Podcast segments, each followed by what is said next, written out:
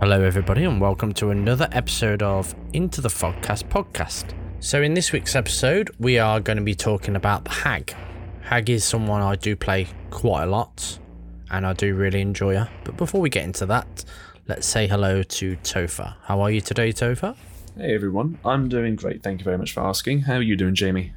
Yeah, I'm not too bad. Um, been a bit of a crazy week, but there we go. So, before we start talking about the Hag, I want to talk a little bit about MMR and how it's affected me and playing with the Hag. So for me, she's up there with Freddy on my most most used killers, and with MMR being quite high for both of them, I'm really struggling because I don't play killer that much. I suppose that's just one of the reasons, but it's still fun, you know, from time to time, despite the uh, high MMR. But you know, there are a few things that I've learned from this interview that I'm definitely going to be, uh, I'm definitely going to be playing the Hag a little bit more because I do like her and I've got that many cakes on her as well. I think I've got over 120 cakes. Um, so yeah, I just want to learn a little bit more about her, to be honest. And you know, when I do play the hag, I have been running a gen slowdown build. Basically, consists of like ruin and Undying. Um, sometimes I take Tinkerer, or sometimes I take Devour. It, it just depends. But I always take Franklins. Now, if anybody knows from previous episodes, I love my Franklins. And with the hag, you definitely need Franklins because flashlights are just a big problem. Um, survivors just constantly want to try and trip the traps or just use the flashlight to kill the trap off. And with the en- endless amount of people now who just want to bully you and macro with their flashlights to get them to chase you, they're just on the rise. But despite that, my build was working very well for a period of time, but now I'm getting to that stage where I'm just like really struggling. But I'm sure if I change my build up, I might improve. I mean, there's numerous new perks out there now which are, probably will help, especially some of the uh, Scourge Hook ones. So I might start using some of them. So how I normally place my traps, you know, I try and place them in high traffic areas around corners, or even like in the middle of the LT walls on around the loops, because they're always going to get chased around those walls. I mean, you're not you're not supposed to chase with a hag, but in my opinion, sometimes you've just got to certain situations. So yeah, put them in the middle of the loops and get the most out of them. And most of the time, you know, when they do step on them, you normally get the hit. Uh, replace the trap and then just carry on with the chase. But I try not to go too far away from my web. Um, otherwise, I just have to backtrack and just stay around my traps. It's far better like, cause like I said, you don't chase with Hag. She's not a chase killer, unless you're using a chase build. But yeah. So yeah, like I said earlier, Hag isn't meant to chase, so I would avoid it as best you can, unless you really have to. You know, say there's one or two players left. Um, but if you do, you better better not stray too far away from your three gen or your web or whatever you're trying to protect. Also, I don't find that teleporting to your traps is always the best option to do as well. Sometimes, if you're chasing someone and a trap goes off, unless there's a good chance that you're not going to get the down, I would teleport. Otherwise, just carry on with the chase and just ignore it. You can always replace them later on, and there's going to be many traps that get tripped anyway. So, yeah, just just try and carry on and just get into the chase and stay in your three gen or your web. Otherwise, the survivors will just keep setting them off, and you'll just be in a never-ending teleporting chase and not actually hitting anybody. But other than that, that's all I've got to say about the hag. Like I said, she's a very good killer. In my opinion, I would say she's a top of the B tier. Um, but she's been there from the start, and she's got some really good perks as well. All of her hex perks are pretty decent. So yeah, uh, just play her. Just give her a chance. What about you, Topher? What's your opinion on the hag? Well, I have little to no experience playing as Hag myself. Um, I only played her at the start of my DBD journey to unlock Hex Ruin when it was Old Ruin, and that was about it. And I only did that because I was recommended to by the people I was playing it with at the time. Uh, her POV is way too low for my liking. I found that out with Sadako as well when I when I played her for a while when she came out.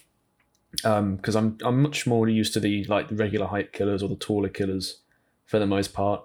Her slower moving speed really puts me off too. Um, I'm just awful at teleporting to a trap and being able to get an instant hit on a survivor in time because I just it goes off, my reactions time isn't too great for that. I think the only times I've had success with her is if I'm against a group of mostly solo survivors. Uh, Hag can decimate a group of uncoordinated survivors, but it's she's really at the mercy of a good squad of a three or a four man SWF. It only takes one survivor following you around and shouting out where you're trapping up, and a single flashlight to just ruin my time. I've had no, I've got no build to share, unfortunately. Um, I just, as I said, I got her to 50, first killer I leveled up, so I only have her own perks and a bunch of um, uh, the universal perks like Noed and um, spies, whispers, all that sort of stuff. But if I if I had the luxury of perks, I gave it some thought. I would probably take corrupt because even though I don't play a lot of Hag, I know that she's very weak to early game rushes. So corrupt will help slow the beginning of the game down, so you can set some traps. Barbecue because I'm a glutton for blood points, and being able to get some aura reading is great because you can hook someone, have a little look around, um, you can see, oh, there's one person not at my traps, another person not at the traps. Oh, there's a third person, but she's close to my trap, so I'll probably go and chase over there, and she'll be more likely to fall into a trap in the chase.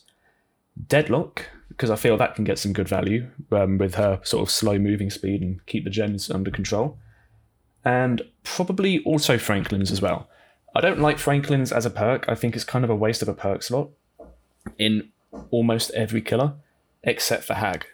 Um, Hag is the only killer I'd like to take Franklin's just to trap any items that survivors bring um, when they get dropped, and then just setting a trap on them so they stay out of their hands for longer and as long as possible, especially if it's a flashlight, because those flashlights are very problematic. So, for somebody that doesn't really play Hag at all, that's really, really insightful. So, like when I'm going against the Hag, and I don't go, I don't go against many of the Hags either, because there's not that many people playing Hag.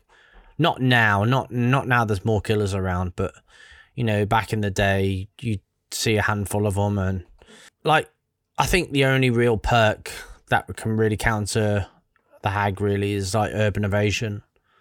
I mean, be as stealthy as possible, urban around, and you're more than likely gonna get the chance to get them off the hook before they can the hag can teleport over if you stay crouched. And other than that, flashlights, if hopefully they haven't got Franklin's.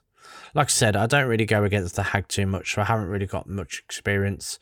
Um, just look out for traps. Like sometimes as well, when someone's on a hook, what the hag does is normally places a trap by the hook, then downs them, puts them on the hook, and then walks away, and then you think that there's no trap there. So if the person on the hook, especially if you're swiffing, person on the hook can let you know where the trap might be. At least you can outplay it. Just stay away from high traffic areas as well. Yeah, that that's that's about it. Like I said, I don't go against many hags. What about you? Hag is one of those killers I just really don't like going against. Nothing. There's not many killers out there that really instill um, a sense of dread and exhaustion at the start of a game. When I find out it's a hag, um, I don't. Fortunately, I don't see a lot of them around, but also unfortunately, I don't see a lot of them around.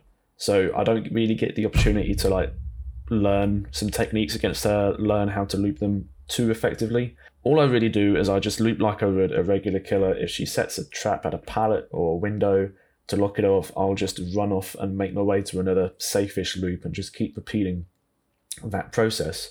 And I have to just hope that there's a pallet in the next loop along that hasn't already been dropped by a, a survivor that's on my team.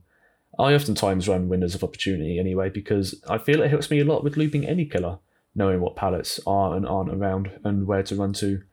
A lot of the time, it's normally just a teammate that lets things get out of control, though, whether it be me on a hook and no one come for me in time because they have to crouch a good chunk of the way just in case to set off traps, and they don't take that into account when they're coming for the save or just right out not thinking and setting traps off at my hook, and then it brings the hag back to the hook, and then it's chasing them away or, or downing them if they're already injured. It's normally a random member in the group who does this rather than a SWF member, as comms are basically one of the hag's weakest points. Being able to call out where being able to call out what spots are trapped and which are safe is a big advantage that can cripple the hag. But again, we don't see many hags around, and I think that's mainly because of how big the roster's getting for killer. There's a lot more killers on the roster now that people play. Um, even if they do play the same sort of three, four, five killers, Hag just doesn't get much of a shine nowadays. So now that we've just given our opinion on the Hag, let's hear from someone who plays on a regular basis and has an impressive win streak of over 300 wins so far. So enjoy. Hello, everybody, and welcome to another episode of Into the Fogcast podcast. Today we have another guest. So please, guest, tell us who you are and who you main. Hi, so I'm Gray from Gray's Tavern, and I am a Hag main. So Hag is someone that I've been playing quite a lot, and I think I'm pretty high MMR with her. Since I seem to be going up a lot against sweaty squads, and I'm also finding her hard to put down. But what do you enjoy playing about her? What I like about Hag is that ultimately she's the most accessible killer in the game. You don't have to have really fast reaction speeds, you don't have to have like a crazy powerful computer or anything else. She doesn't take thousands and thousands of hours to master every little blink like Nurse or things like that. Her entire power is who can outthink who. So as long as you can start thinking about how people play and how people move, anybody can master her. Anybody at all. And that's what I love about her more than anything else. Well, thank you for coming onto the show, Gray. It's great to have you here. Let's start with your build. If you were playing to win and you wanted to be as efficient as possible, what would your go to perk build be? And can you run us through the synergy of the perks and the killer's power? So I actually play for win streaks. So I, I my default build is a build I run to play to win. And my default build is corrupt uh, intervention from Plague, Franklin's from Bubba, or the cannibal, um, Noed or No One Escapes Death, and Starstruck from Trickster. The reason I use those perks is I have found over a couple hundred hours that they work better than anything else. So the mentality there is they don't actually have a lot of synergy, but they all work independently to create specific effects that help Hag. Uh, for example, uh, Corrupt actually pushes people into you early, which a lot of Hag players don't think is a good thing. They want to build up their web.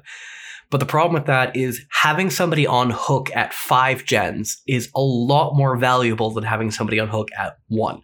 They don't have time to sit and let them hang and try and work on generators while you're fighting back and forth with them if you have somebody on hook at four or five generators versus say one or two. So getting people pushed into you earlier allows you to start building that pressure earlier in the game and prevents them from just immediately deleting generators early on. On top of that, especially on some of the larger maps, Corrupt can actually secure a 3 gen for you on the other side of a map. Now, that means you're setting up in an area that the survivors can't really do anything about, but it also prevents you from losing those generators before you can kind of lock them down. Um, Franklin's is a bit of a lethality perk for Hag in that it strips away medkits and toolboxes, so you don't have to worry about things like Sabo and healing as much. And on top of that, it also creates what are called anchor points, places that a survivor wants to go to that they have a limited time to go back to. So trapping people's items or trapping the areas that they would have to go to to get back to their items can often get you hits or downs against players who want to go back. Also, flashlights can break hag traps, so taking those away from survivors does make your life significantly easier as a hag player.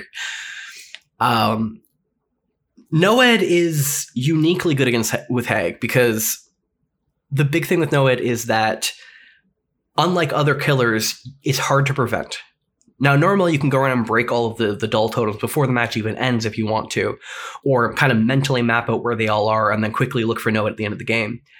But because of the way totem spawns work, there's almost always going to be one totem spawn inside of Hag's web whether that's dull or at the end of the game it's the Noed totem, it is incredibly dangerous and difficult to go in and try and get that totem gone. So even if you break the other three or four totems on the map, Noed's still likely to go off, and now Hag is a one-shot killer that can trigger and teleport to wherever you are as you're trying to flee her web because you've just finished the last generator, which would have been in her web, and now you have to get out of her web against a 116% move speed killer that can insta down very, very, very, very powerful for endgame content for Hag, which is normally her weakness. Now, Starstruck is the last perk, and it's kind of the it's my call to fame. It's the perk I use on her that I don't see a lot of other people use, and I advocate heavily for it. A common counterplay to Hag is to run around and break all of her traps when she's carrying someone. Just completely destroy her web as a team so that she doesn't have time to kind of regain control of the area. Starstruck A makes that very dangerous because now anything that was within 24 meters of her in any direction is now exposed. Again, that one shot down threat. On top of that, you start running around breaking her traps, she'll just drop the person she was carrying, teleporting down you. So again, it, it kind of eliminates that gameplay. Also can't body block. It also makes going for flashlight saves incredibly risky. I, I have multiple instances where someone has gone for that flashlight save, got starstruck. Even if they get the save, they end up t- getting uh, down to trying to leave by hitting a trap. So no rushed on hooks. No makes flashlight saves dangerous. Um, additionally, the biggest thing with Hag is Hag puts you on a clock. Her strength is making you go places you don't want to go faster than you want to go there. People on hooks, generators regressing, items decaying on the ground from Franklin's, anything that puts you on a clock. Now, with Starstruck, if she hooks you, no one can come save you immediately because you're exposed. It's very dangerous. If you try, it often ends in, you know, the game ending right there and then. So anybody who's close by has to leave, which means someone from the other side of the map has to come over and try and save. So that's slowdown. That person has to get off a generator to come save because no one else can do it while they're nearby. Now, if everybody was close, especially on a smaller map like the game, that's 30 seconds where no one's going to try and save because they don't want to risk going down and trading at the hook with the exposed effect. Now, that's half a hook state right there. Whether that's going into second stage or going towards death, you now only have 30 seconds to go from wherever you were to the hook, get the person unhooked, and escape, all without setting off a trap you don't have a lot of time, especially if the hag is actively patrolling the area. This often means that survivors are forced to either trade at the hook because they simply don't have time to move slowly, so they end up hitting a trap, or the person ends up going second stage or even dying on hook because no one's able to save them. Or they try and save, hit a trap at the edge of the web, get hit, have to run away, and no one is able to get into the hook before hitting a trap and getting injured and having to run away. So the person ends up dying on hook.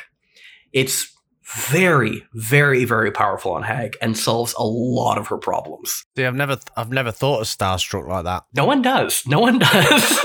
a lot of people seem to use uh, Make Your Choice. I'm not a big fan of Make Your Choice because Make Your Choice implies you let them unhook and we're also 40 meters away at all times. Whereas with Starstruck, I don't have to let you unhook. I'm just going to down absolutely everyone who tries to come save you. And now instead of having you get unhooked and I have one person exposed who's probably going to try and crouch out and try not to set up any traps and play very, very immersive, I have two, three people exposed and someone on the hook and the, uh, the potential to snowball the entire game right there and then. I've finished games at four or five generators with everybody slugged on the ground because of single star Starstruck exposed. Okay, so now that you've just run through your perk build, do you have any other perk builds in case people don't have certain killers unlocked? Like, for example, some of the free ones, or even ones you can just get with shards. So, if you have no killers at all other than the base ones in Hag, the build I rec- would, would recommend would be Sloppy Butcher, Jolt, Noed, and Ruin from Hag herself. Alternatively, if you really don't like Ruin because of hexes and the RNG involved there, you can run Iron Grasp. Um, the benefit of that build is it's a lot of slowdown with Noed to kind of pick up your endgame power. Um, obviously, we already talked about Noed above, so that's kind of done there. But that'll allow you to, again, kind of extend the game as best you can so that those moments where you have people on a clock are more valuable. It's not ideal, but it's the best with free with the base perks. Now, if you're only sticking to free killers, I absolutely 100% recommend your first killer be Plague, so you can get corrupt, uh, so you can get corrupt intervention. Corrupt Intervention is probably one of the best killer perks in the game currently on any killer, um, and specifically on Hag because of the whole clock mechanism of her playstyle. Alternatively, you can also pick up uh, Starstruck from Trickster for, as I've just said, I think it's legitimately one of her better perks. Most of my games, even if nobody has an item, I'm basically playing with Corrupt and Starstruck and killing everybody with just those. So if you can get those two perks and learn to use them, and they're both from f- free characters, you're already setting yourself up for victory. Right. So everyone just wants to have fun and let their hair down from time to time. But um, what do you do when you're playing the game for fun? What do you do for a perk build um, that you would consider fun, like any meme builds that you might like to share? Because I personally, I don't, I can't really think of any meme builds for Hag. So if you've got any you'd like to share, I'd love to hear them. So the wonderful thing about Hag is that she almost has meme builds built in with her add-ons. Uh, you have add-ons like Waterlogged Shoe, which take away her ability to teleport, but instead she moves at 114.5% move speed, and her traps cause a 9% hindered effect. So you can build a chase hag using Waterlogged Shoe. Um, it, it just it throws people off because people still react to your traps as though you're going to teleport to them. So you combine things like Waterlogged Shoe with either uh, her aura reading add-ons, so that when they hit a trap, not only are they slowed, but you can see which direction they're going, so you can mind game inside of loops, and you're actually fast enough to to run loops traditionally. Or you can also run Body Blocker Hag with Scarred Hand, where you again cannot teleport, but now your traps physically block people from passing through them. So you can take your traps on maps like uh, RPD. Uh, it's it's just tons of fun to trap hallways and and see survivors try and go down them and get stuck and they can't figure out why they can't go anywhere. Because again, it's nobody uses these add-ons. They're very, very rarely done because they're not the best, but they're funny little meme things. And not a lot of hag players are typically memers, to be fair. Now you can combine both of these add-ons together to be a 114.5% move speed killer with 9% hindered traps that body block anyone who tries to get past them. um, outside of the, the Hag specific ones, you get a lot more into things like uh, backpack builds, so agitation, iron grasp, uh, mad grit, and starstruck, where you just kind of down somebody, pick them up, and then the point of the build is to try to down someone else while you are carrying the first person, and you can't hook anybody until you down somebody while carrying someone. So you you you down someone, you pick them up, you use that person as your backpack to try and down somebody else. If you down somebody else, you hook the person you were carrying, pick up the new person, and keep going. And the objective of the little mini game of this build is to try to always down someone while carrying someone until you you have everybody on a hook except for the last person that you then down and hook since you've got no one else to backpack carry. It's a fun little self challenge. It's harmless. It doesn't require any slugging or camping or anything else like tunneling, anything that survivors typically don't like. And it just looks hilarious watching Hag just swing like every, you know, one second. Difficult but fun. so this is going to depend on the perks that you use, but with any killer, you like to use the same set of add-ons. What works well together? What would you recommend people use? And what would you say is worth avoiding? So Hag's strongest add-ons in any combination, in any uh, used with anything else at all, are going to be her range add-ons. Now, specifically when reading the add-ons, you are looking for effective range, not trap trigger radius. Um, the ability to increase the area that you threaten is it's just it's simply better than anything else you could possibly do. A lot of people think Rusty Shackles, which are the add-on that allow you to not have your trap give any indication they set off, are her best one. But they're really not. Ultimately, range is the most powerful thing she gets, especially because it is a radius. So something like Dried Cicada, which is her green rage add-on, takes her base teleport range from 40 meters to 52. That means instead of threatening an 80 meter diameter area, you threaten a 104 meter diameter area. To put that in perspective, if basement spawns in the middle of Ormond, you can teleport to basement from almost anywhere on the map. Or if you're on Midwich, you can teleport from one corner of Midwich almost to the other corner on the opposite floor. Having those range add ons is just better than anything else. That being said, her other add-ons that are good would be things like Rusty Shackles. They're phenomenal for grabs. They're great for catching people off guard. Or setting speed, because you cannot teleport if you are in an animation lock.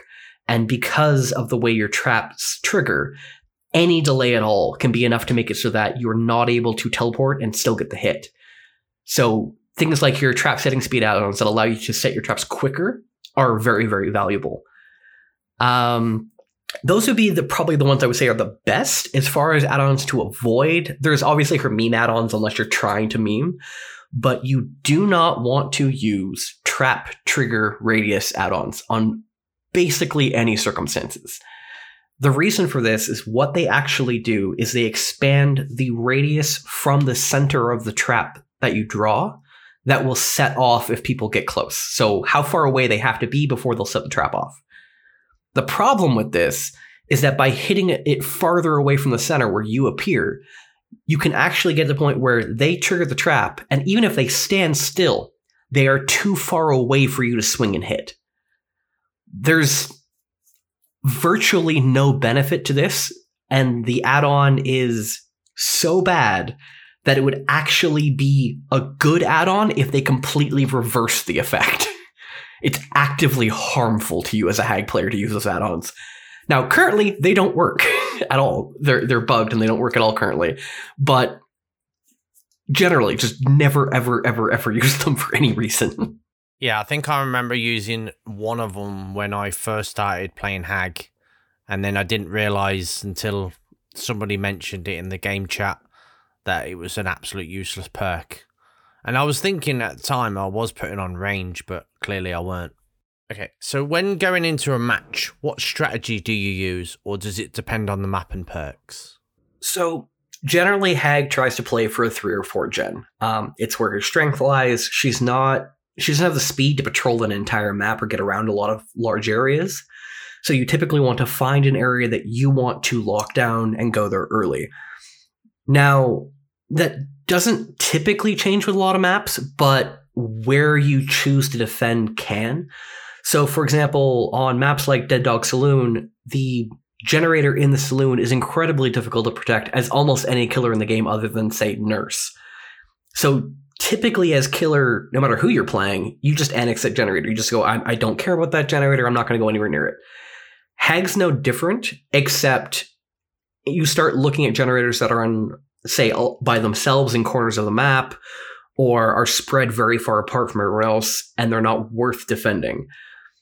Some maps like Mother's Dwelling with how big they are, you typically go to the main building and you lock down the main building and you lock down the two closest generators. Now, an exception would be if two generators outside of Mother's are close to each other, you would hold the main building and then hold those two, even if another generator was closer to main building than those two. This allows you to make your web long but thin rather than kind of spread out wider.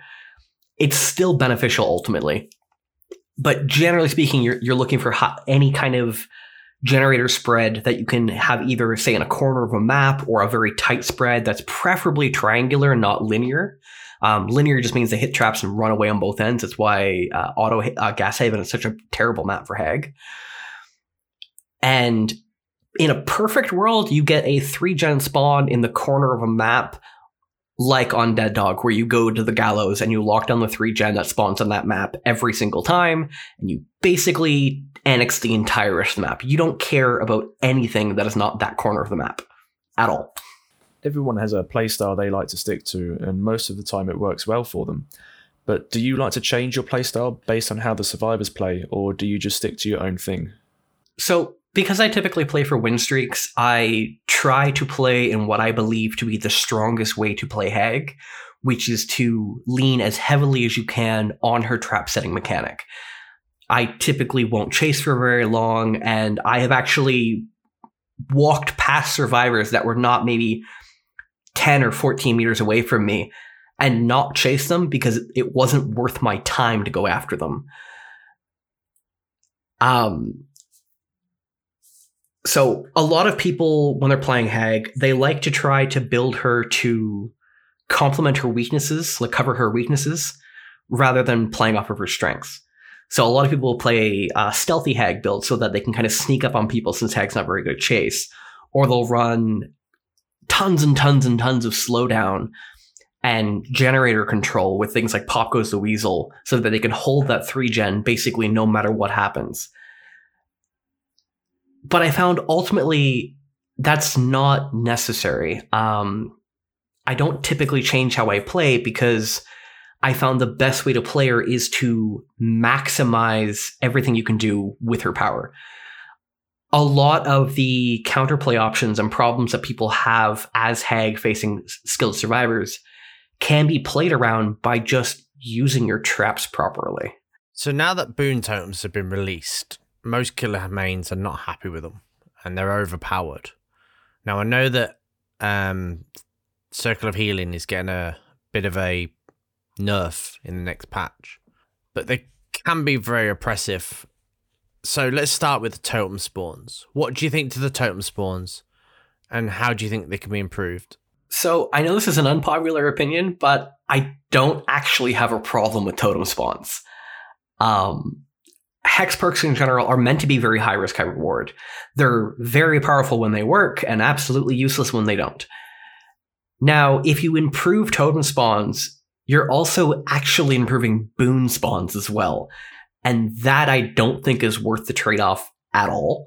Um, and additionally, I just, I, I think hexes are fine the way they are. They're, they're not meant to be something that is consistent and strong. In a typical match, they're only meant to last, you know, two or three minutes before they get found and destroyed. Now, I do have a problem with boons specifically, and that's basically that Undying got nerfed because behavior decided that having four survivors have to break up to five totems was too hard. But it's fine for one killer to have to break unlimited boons. I my issue with boons ultimately is that they're basically have undying baked in. And I think the solution isn't to improve hex spawns or totem spawns in general. It's simply to add the line to every boon that simply says this perk is disabled for the remainder of trial when this boon when the corresponding boon is snuffed, i.e., make them just like hexes. You can choose where it goes, which is a strength. That's why it's not map wide. But the trade off is once it's destroyed, it's gone, just like a hex, which is, I think, what a lot of people thought it was going to be from launch, and what a lot of people think would be the fair way to put them. Well, you've been playing Hag for quite some time now, and you've got a lot of wins under your belt. You've got a very impressive win streak with her as well. Uh, but what would you say your best moments were while playing Hag? Honestly, my losses. Hag is more than capable of playing against very, very good survivors and beating the vast majority of survivors that do not know specifically how to play against Hag. Even one player who doesn't know can cause the entire team to fall apart. So the games that I actually lose those are the ones where I can kind of look back and go, okay, what did I do wrong? Did they make a mistake I didn't capitalize on? Was my build the problem? Was did I place traps incorrectly? Did I defend the wrong area?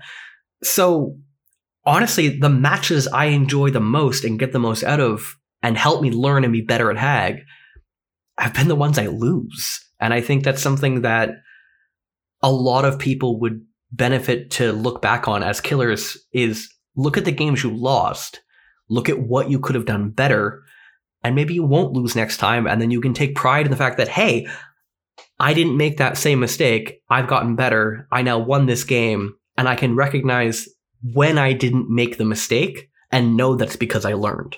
So now that you've mastered Hag, what advice would you give to new players or even your past self? So the advice I give absolutely everyone anytime anybody asks me about learning Hag is the same as always. Learn Survivor. Hag is entirely about understanding and predicting where survivors are going to go and how they are going to react to different things around the map.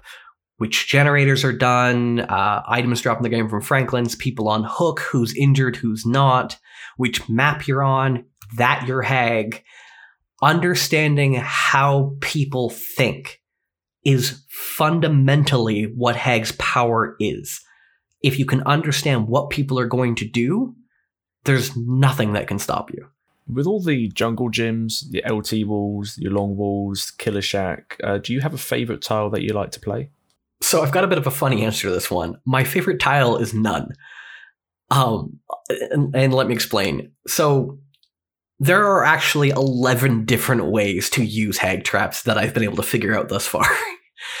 um, two of them that I've coined are called heat traps and anchor traps. Now, heat traps are traps that are not in a traditional tile, but they're placed in high traffic areas. A really easy example of this is on the map Shelter Woods, the massive tree in the middle of the map. There's there's no pallets, there's no windows, there's nothing near there. But because it's in the center of the map and it's a line of sight blocker, survivors very often will path around the tree as they move around the map because it's just the most effective way to get around.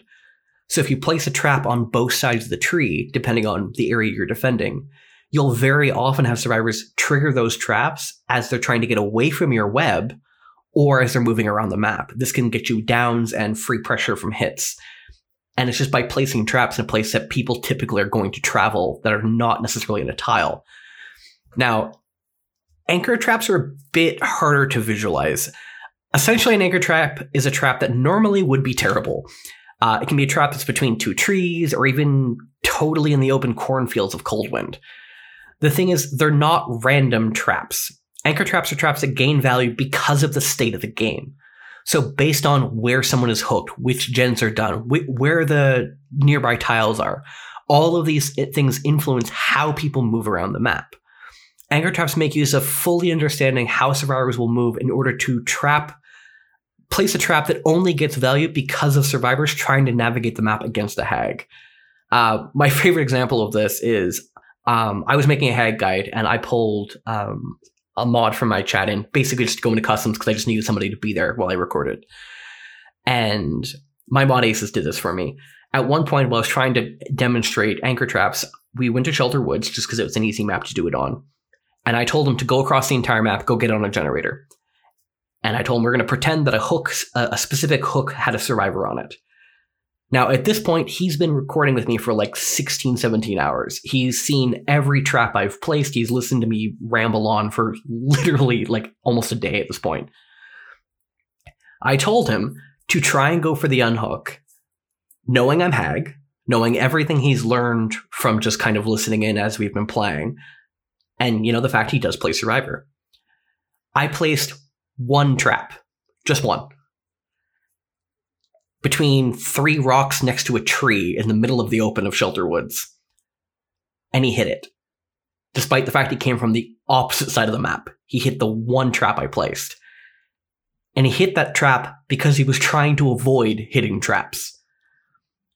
But I understood how he would path based on where he was going to be and where he was trying to go, and the fact that he knew I was Hag and would be making efforts to avoid hitting traps those are anchor traps. They're traps that only gain value because there is a point on the map survivors need to go to, and they are trying to navigate the map in order to avoid you. They're the hardest thing to master about Hag, but absolutely the most rewarding when you pull it off. It's getting value out of a well placed anchor trap is kind of the epitome of read you like a book. so MMR's been a thing in the game for a while now have you noticed a significant change in your games?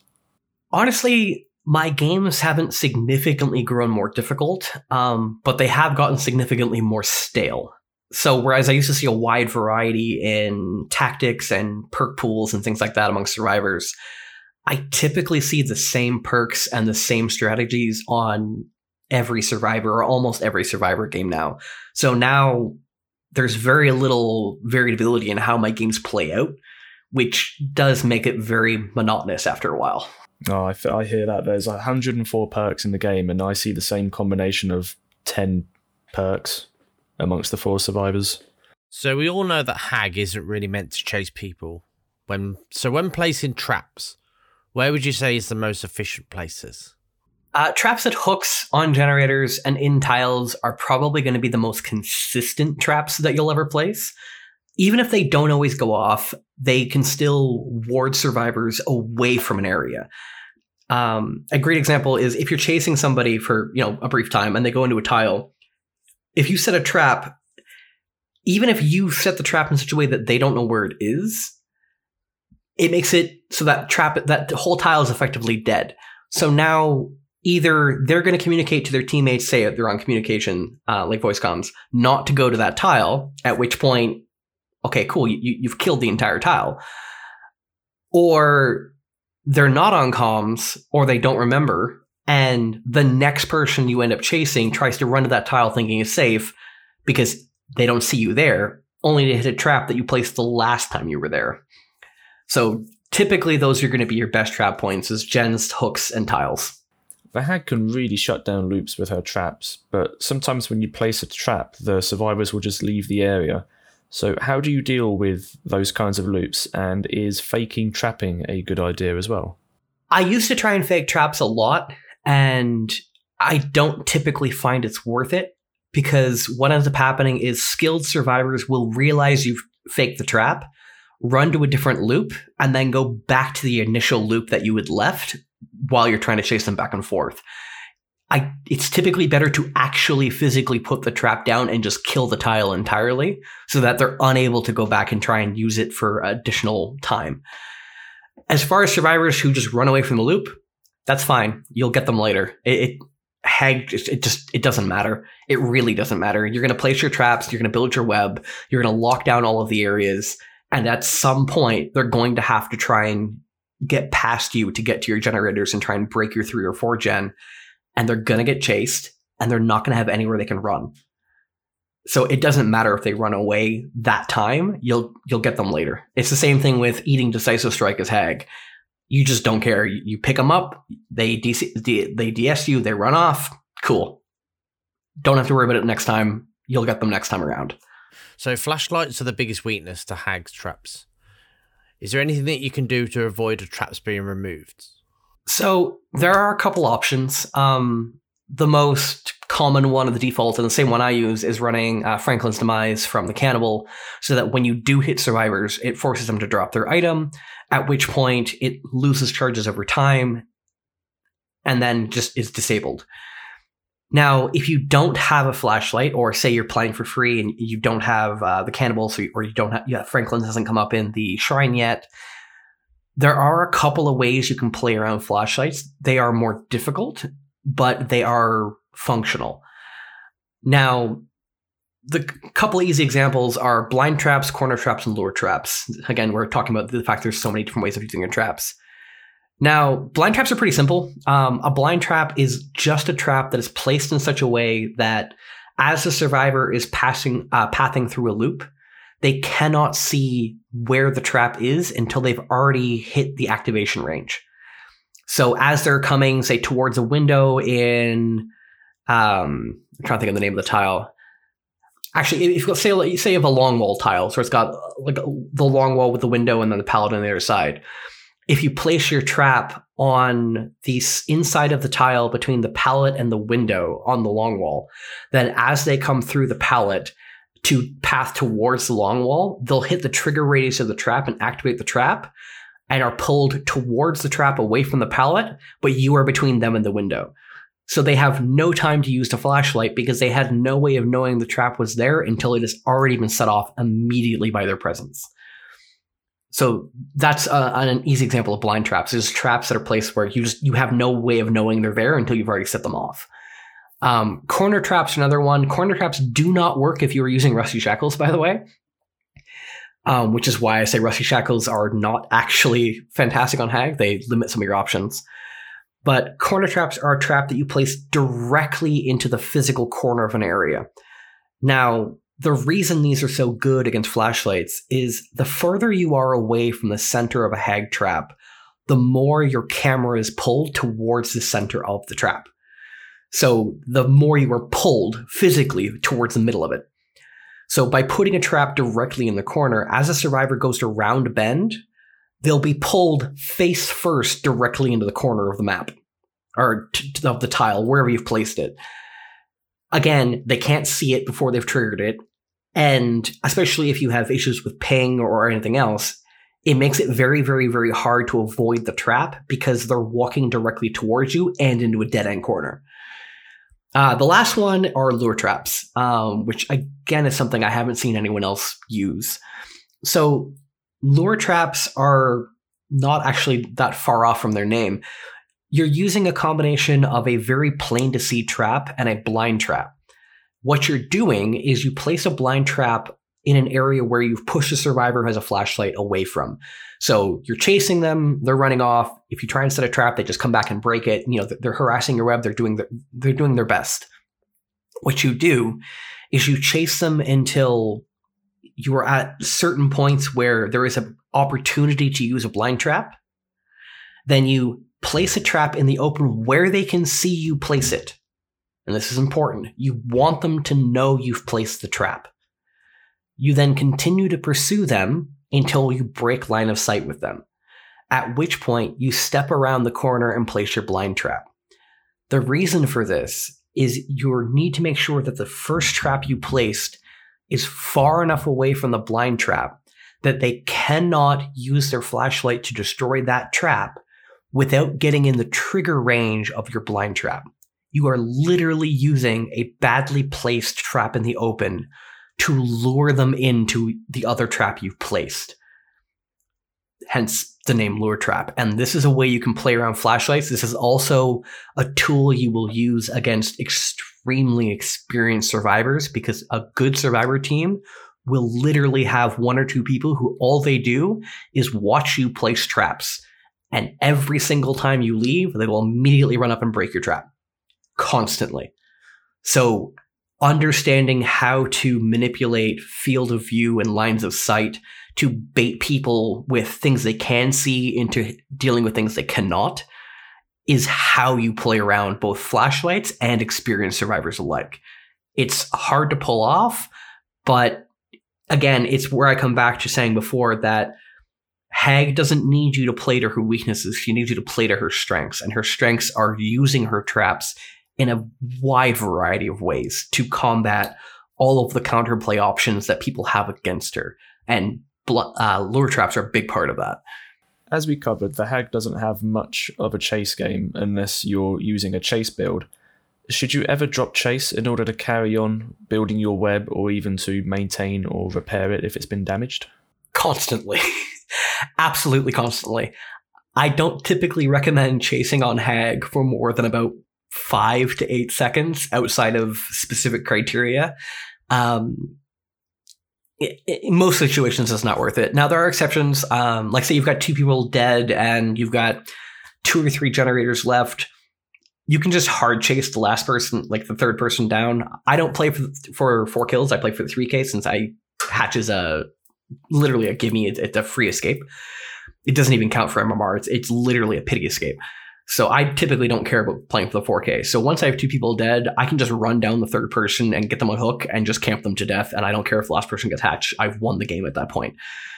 Um, another example would be if you have all of your traps down and you're able to chase survivors with the intent of trying to push them into your web, that's obviously worth it. Uh, or if you have someone who's running into a dead zone. So there are times, and Ormond's famous for this, where someone will be running towards Kill Shack, which is typically in the very corner of the map. And although the gen spread in that corner is not usually very good, there's also like one pallet, maybe two, and Kill Shack, and that's it. And Kill Shack is not a strong tile against Hag at all. So what ends up happening is you either have Basement, which is a death trap against Hag, or you have a hook that usually spawns on the back of Kill Shack in the very corner of the map. That's very, very difficult to deal with as a survivor team. So if I can get it down in that corner and hook someone in the corner of the map and build a web out from that player surrounding the nearest gens I can, even if I lose a couple generators in the in the process, odds are that person's never coming off that hook. They will die there before anyone's able to get them because there's so few ways to get to them because they're in the corner of the map. There's no resources to use even if they do get unhooked. And there's just so limited amount of pathways that it's very easy to trap to keep people from getting to them. So the Haggie's very good at protecting generators. Do you let generators go that are outside of your web to protect a three gen situation, or do you not bother and just go for them regardless? Absolutely, you do. Um, it is a little bit map dependent. So, for example, like maps like Dead Dawg, you, you basically just hold the three gen with the gallows. You don't care about anything else. Um, maps like Shelter Woods, you don't usually get a really good three gen spawn, but you'll get, say, four generators that are kind of near each other. So you'll try to throw your web wide, knowing you're probably going to lose one of those four, but you still want to kind of have a backup, basically. And by having your web spread a little bit wider, the generators that are at the back of your web are harder to get to, so you're more likely to hold them into endgame. Now, if you're talking about trying to hold generators at five gens, if you're against very good survivors, they're going to break your three gen as time allows them to, and you're quickly going to lose the game as they just no longer need to interact with you, and you don't have the ability to really chase them. So it's it's very paramount as a hag to have that three or four generator um, split up, kind of lockdown.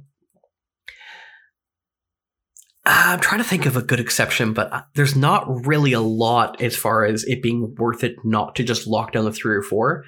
Now that being said, you have all of your like you have all of your traps down, your generators are protected, there's no survivors in your web, and say you're on um like Azarov's, for example. Don't just stand in your web AFK waiting for them to do all of the other generators. Go pressure them. Even if you're just chasing around and you use like one trap here and there, don't just let them do generators for free. Again, you want to put them on a timer. Any pressure you get at all at that point is worth it just make sure you're keeping an eye on that three gen so you don't chase for too long with basically no power, only to find you gave up your strongest advantage to do so. I can imagine that playing the Hag on a PC can be more accessible since you can control her better and have a more fluid movement versus a console. Does it really make much difference? And if so, do you have any tips for PC and console players? So, unfortunately, it does make a very big difference, and it's sadly not something that you can directly get around. So, while being able to, say, quickly flick around as Hag is significantly less important than it is on most other killers, PC Hags typically have two major advantages that come down to the same thing lag. Hag is actually double punished for latency in a way that I don't believe any other killer is.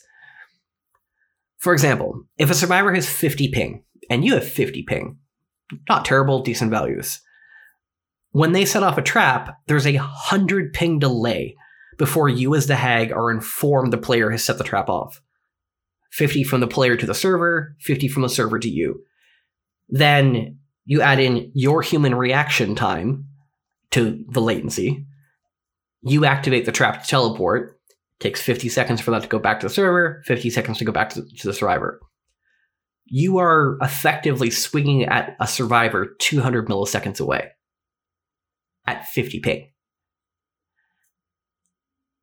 If a survivor is smart and doing things like um, spinning 180 degrees at the very edge of your trap trigger range, and you have even a small amount of ping, they're already so far away, you likely can't hit them by the time you teleport. console unfortunately typically has larger amounts of innate ping because it's going from the game to the local servers like Xbox or PlayStation or whatever, which is then going to the Dead by Daylight servers, which is then connecting to say your uh, like a, a PC for example. So typically speaking, console players have higher ping just because of the the technology. And against or as Hag, with the way you're punished by lag, that's really, really, really hard to deal with.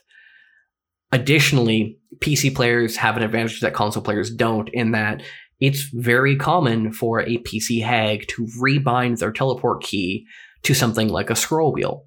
So rather than constantly pressing, you know, the power key on your con- or your controller, they can just scroll their mouse wheel down and it triggers something like once every 20 seconds or sorry, t- sorry, it triggers something like 20 times per second that helps to eliminate the human reaction time issue and allows a hag player to teleport faster on PC than they would on console. No matter how fast you're spamming the key on console, you're not going to be able to maintain, you know, hitting your power key 20 times a second every second for an entire game every time you play hag. Even if you were physically capable of doing it as a person, you would destroy your controller trying which is actually another reason a lot of PC hags do rebind their key is to avoid destroying their uh, keyboards. So console hags do have a couple of options to try to help with this, but you're not combating the lag so much as you're trying to set yourself up for success in other ways. The bis- biggest, biggest, biggest hint I give is a lot of people on console playing Hag feel that they cannot get consistent hits unless they're using Rusty Shackles. Now, Rusty Shackles are actually not helping them in this case. What's helping them is that the survivors don't know they're under threat. So they're staying on that generator for the hag to teleport, or they're standing at that unhook. But a survivor who's actually running and looping and watching for the traps and knows what they're doing is going to be able to even easier set your trap off and get away safely without you're able to do anything about it. Although you do not have any trap trigger to warn them that the trap has gone off, a experienced survivor already knows it has. They know where the trigger range is. So they'll hit the trigger range and immediately turn around. So I do not recommend you using Rusty Shackles as a console survivor. What I recommend is you use setting speed. I highly recommend setting speed. And if not setting speed, then aura reading. Now, aura reading is not necessarily a strong add-on in Hag normally, but for console, what it can allow you to do is as someone sets off a trap, if for whatever reason you are delayed in your ability to teleport, you can see where they are going to go, uh, up to five seconds if you're using the strongest uh, add on.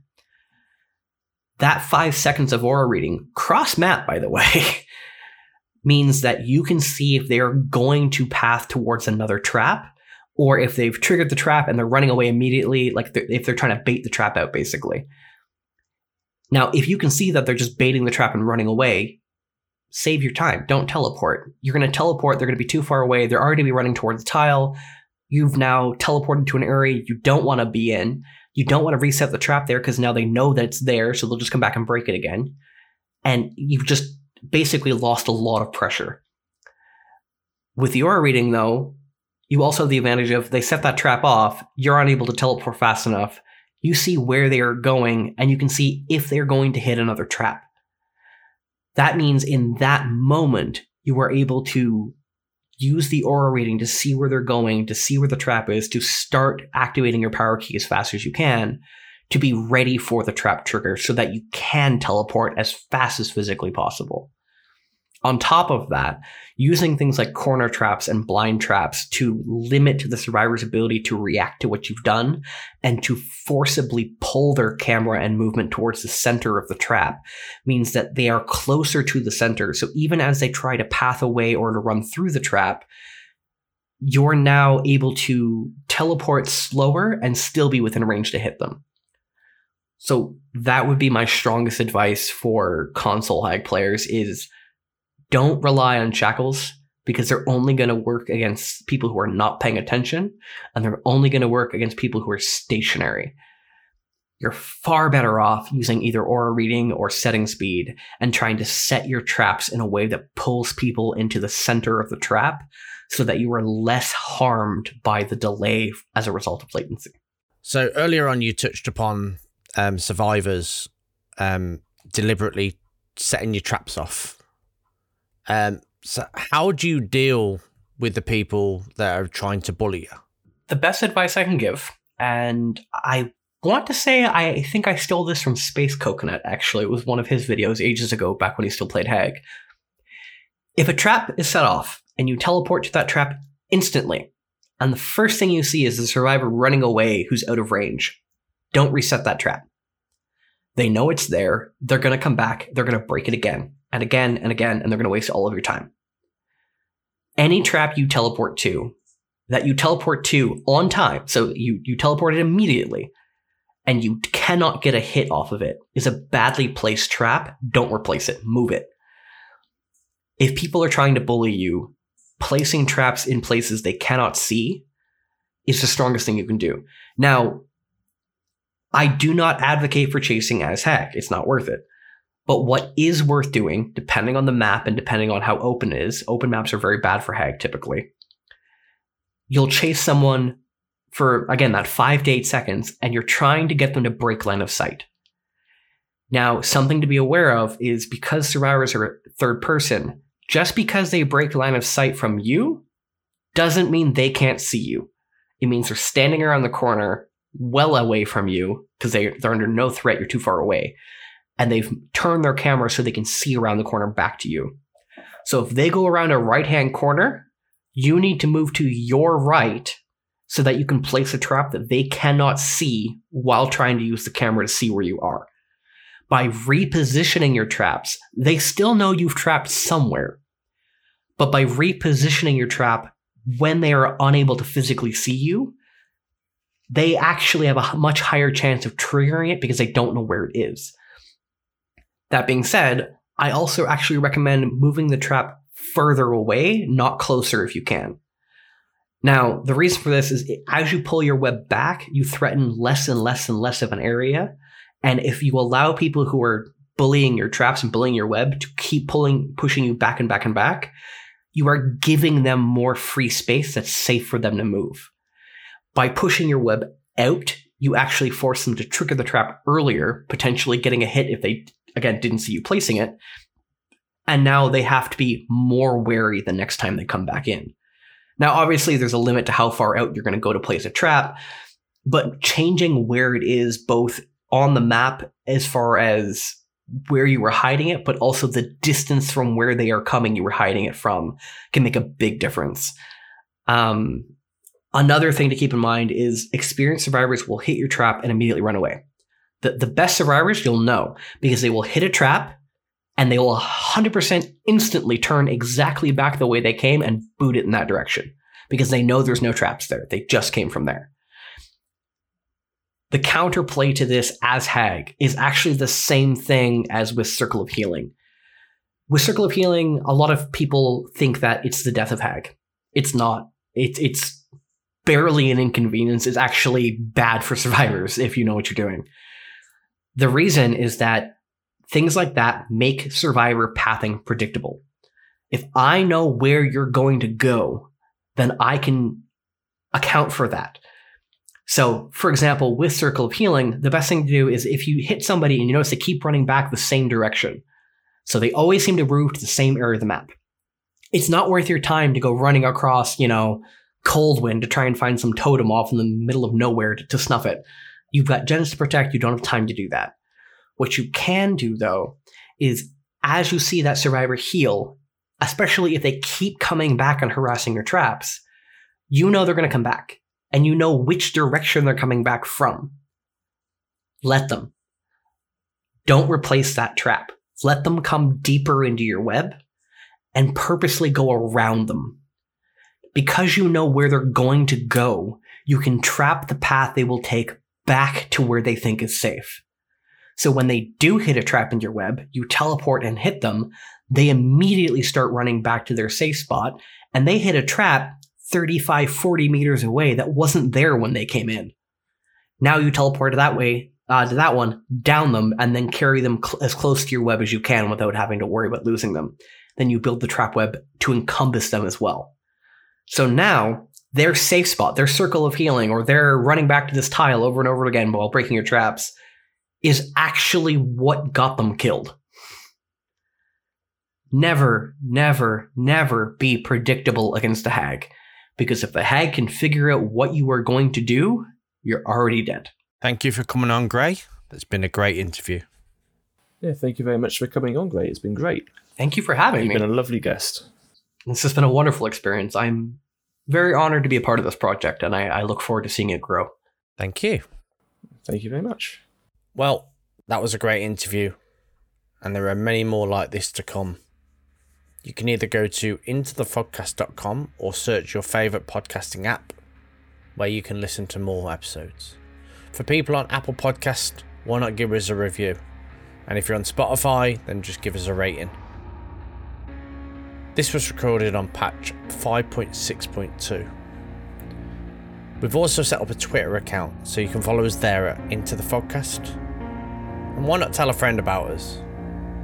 I would like to thank Gray for agreeing to do the interview and for everything else, Tofat and myself, Jamie Lee 2K. All links will be in the description of the podcast, and we hope you have a great day.